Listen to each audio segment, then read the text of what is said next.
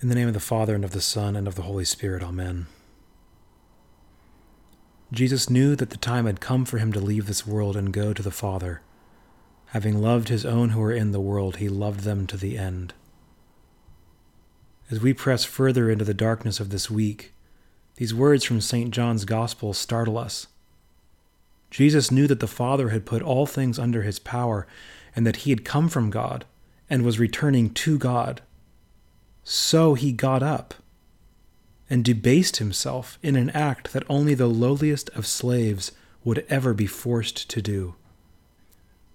In a few short hours, Christ will be in the garden, sweating drops of blood, crying out in agony and distress to his Father to remove this cup from him. But having loved his own, he loved them to the end. Judas has already been filled with the devil and betrayed Jesus for money. Jesus reclines at table with his fellows, alone aware of what he and they will soon experience. And yet, somehow, in recognizing that the Father had put all things under his power, knowing that he had come from God and was returning to God, in that recognition, Christ enters into the role of servant and expresses his love in a deeply meaningful act. Having loved his own, he loved them to the end. Some of you have been alone for several days now. The isolation is wearing and wearying. The loneliness is a wet blanket you can't shake off. Some of you have been at home with your families, perhaps wishing you could be alone for a brief moment.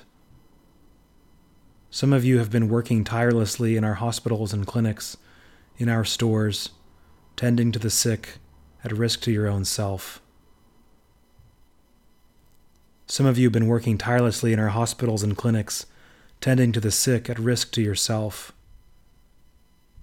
Each of us has been thrust into deep uncertainty, financial turmoil, the immense loss of close relationship and physical proximity.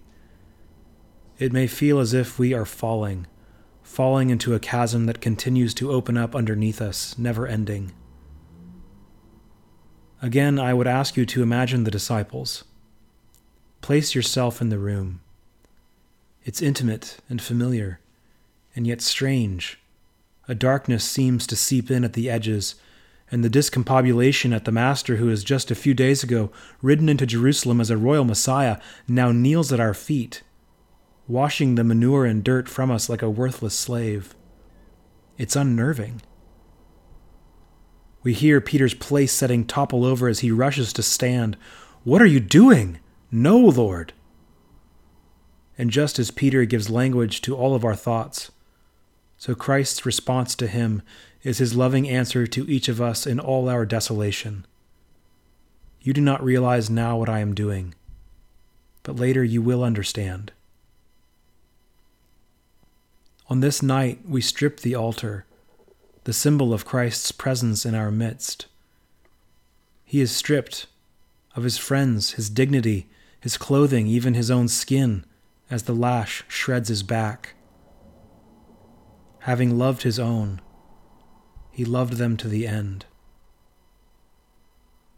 Dear friends, let us love one another, for love comes from God. Everyone who loves has been born of God and knows God. Whoever does not love does not know God because God is love. This is how God showed his love among us. He sent his one and only Son into the world that we might live through him. This is love, not that we loved God, but that he loved us and sent his Son as an atoning sacrifice for our sins. Dear friends, since God so loved us, we also ought to love one another. No one has ever seen God, but if we love one another, God lives in us and his love is made complete in us.